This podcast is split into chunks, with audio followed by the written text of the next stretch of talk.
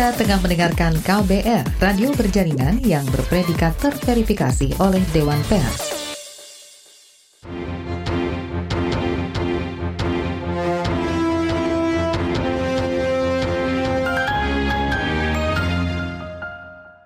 Inilah kabar baru KBR pukul 10 waktu Indonesia Barat bersama saya Naomi Liandra. Kita ke lantai bursa. Perdagangan saham di Bursa Efek Indonesia awal pekan ini menunjukkan optimisme pasar. Mengutip data RTI, indeks harga saham gabungan atau IHSG dibuka di level 6.244 dan terus menguat 44 poin atau 0,71 persen ke level 6.266. Sebanyak 250 saham menguat meski ada 130-an saham melemah. RTI juga memperlihatkan Mata uang rupiah menguat 0,41 persen terhadap dolar Amerika Serikat dengan diperdagangkan di posisi 13.945 rupiah per dolar.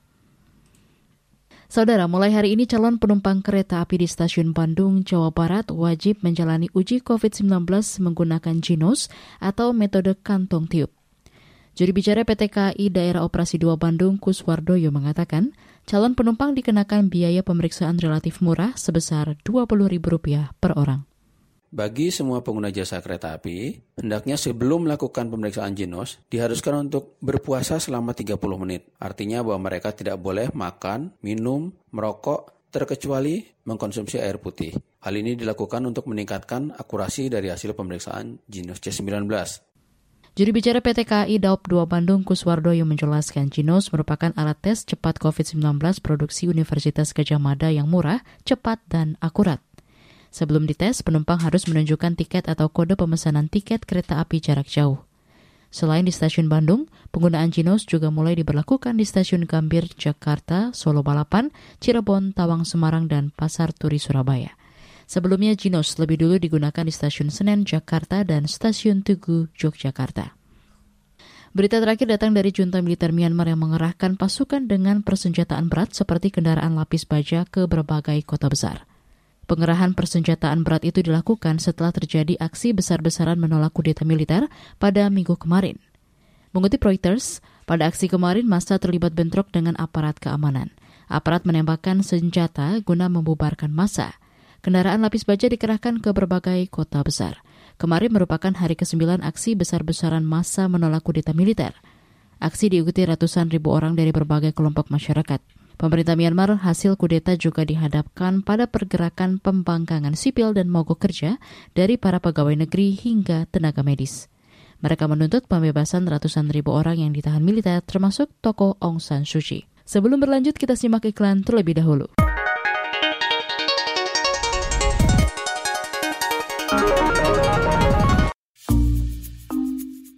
Gatot Kaca, kamu kok nggak bantuin kita sih? Indonesia kan lagi melawan virus corona.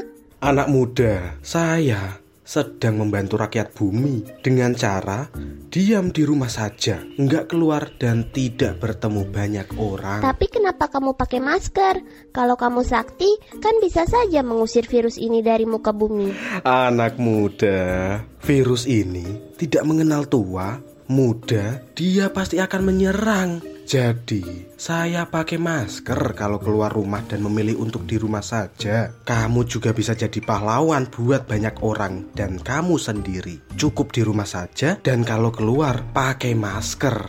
Wah, saya bisa jadi pahlawan juga dong. bisa anak muda. Tetap aman pakai masker. Bersama media lawan COVID-19.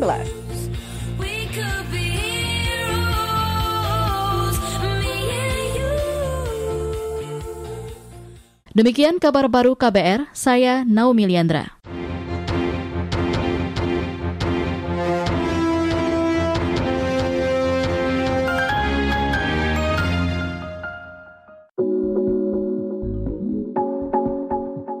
Stop COVID-19, KBR siaran dari rumah. Jika ada penurunan kualitas audio, mohon maaf atas ketidaknyamanan ini. KBR, inspiratif, terpercaya.